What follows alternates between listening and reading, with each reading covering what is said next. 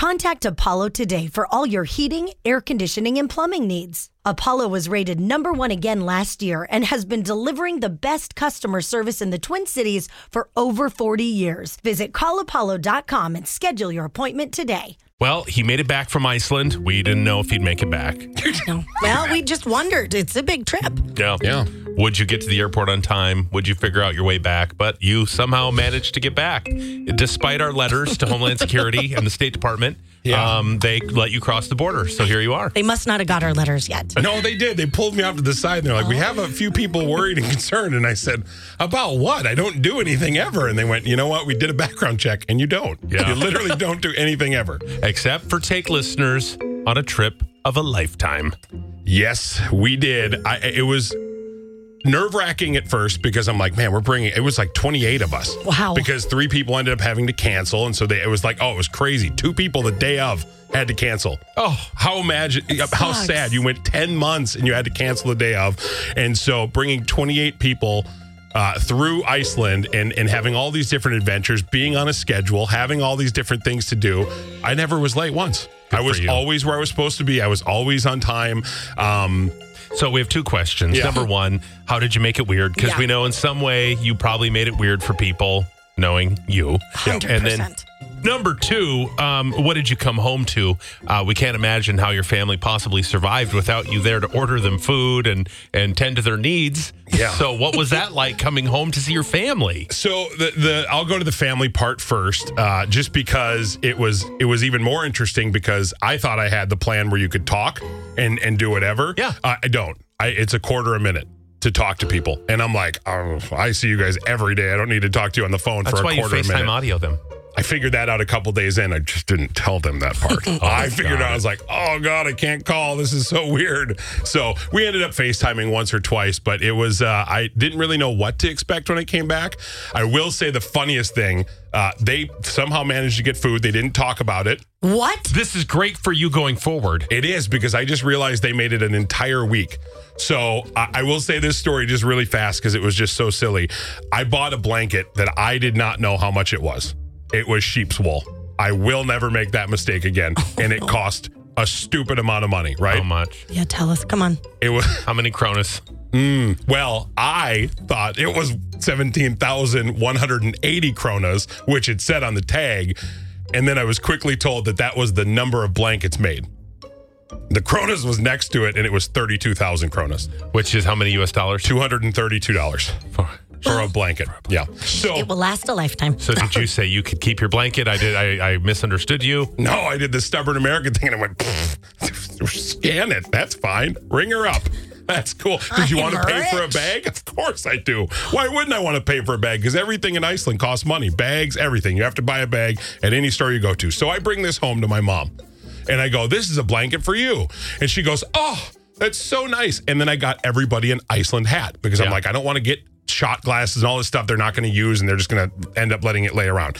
So I get him a winter hat. And my mom, I go, so I got this one. I let my sister pick first. She goes, why don't I get to pick first? oh, I'm sorry, mom. The $230 blanket wasn't enough. She said it five times like a spoiled, rotten little kid. And I literally No. finally went, stop. What are you do? Why are you getting mad at me? I just got you that blanket and you're mad that somebody else gets to pick. So that's what I came home to. Oh, oh that's lovely. Lovely. And so then I had to scold her like she's now my child. It's now flipped. I would And- reclaim the blanket too. Yes. I'd say, you know what? You don't deserve this blanket anymore. I'm going to take this back. Thank you very much. Enjoy Do you hat. mean the $230 blanket that I bought her and is still sitting wrapped up on the table? Yeah. Oh yeah. No, it's What? been it's been 5 days. Not unwrapped, not taken out, not looked at. She just goes, "Oh, it's just so spendy." Like I don't even know if I can feel good about using it. And I go, "Okay, then I'll use it." No, no, no, I will. I will. it's been 5 days. I'm going to let it sit there and tell you how many days in a row it's just sitting as a $230 blanket not moving. And then you just need to take it into your room and it's yours. Yeah, no, that's the plan because I just know that you know. Apparently, she wanted a winter hat for twelve dollars more than she wanted a blanket, so that's good. Good to know for the next time I go to Iceland. Um, so then, when we're in Iceland, the way I embarrassed myself. Oh, good. And this was a doozy. Yeah. This Yes. was this was really the only thing I I guess I can't speak for the the listeners that were with us. We should talk to them. Um, I went to the phallic museum. Okay.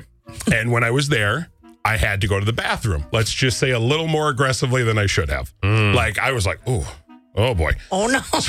so just I'll give that part of it, right? God. So I run to the bathroom and there's two doors. I don't see that one says men and one says women. I just thought, you know, some places have a couple options to go in, whatever.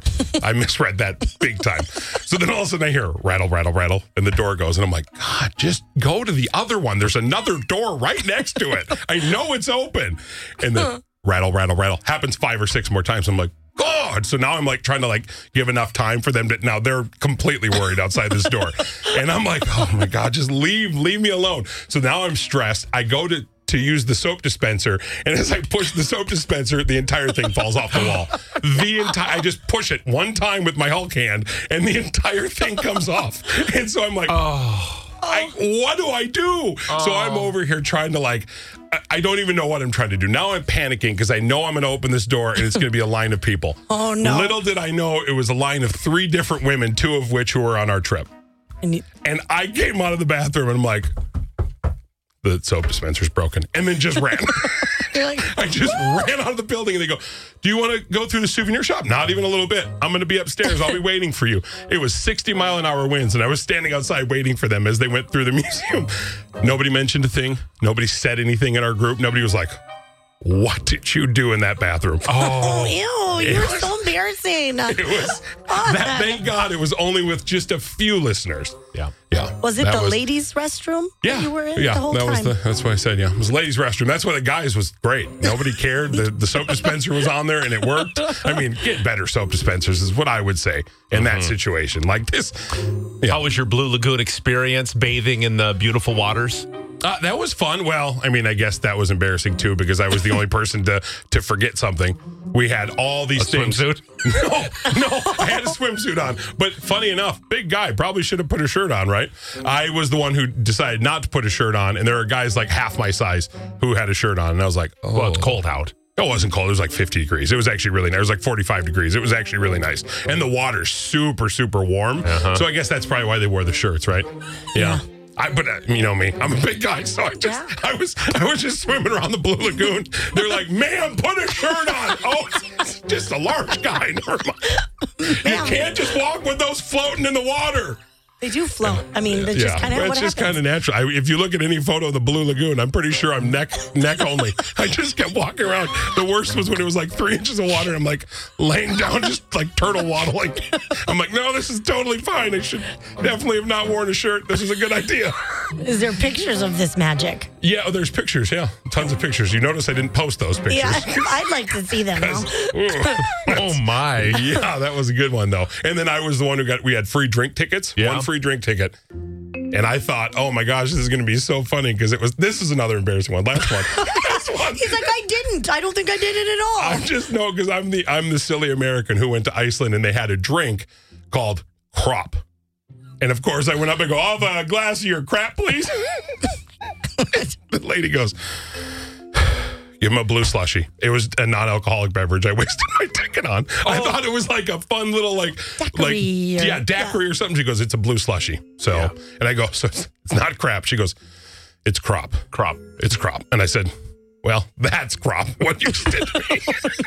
she didn't laugh one time. I was trying to get her to crack. No, no, Not once. Not amused by the uh, the big guy's humor, huh? No, no. I thought I go, is that the first time you've heard it? Jokingly obvious. She she's heard it before. She goes, heard it every time. Yeah. Every day of the Blue Lagoon. oh, Same crop all the time. Same crop, different day.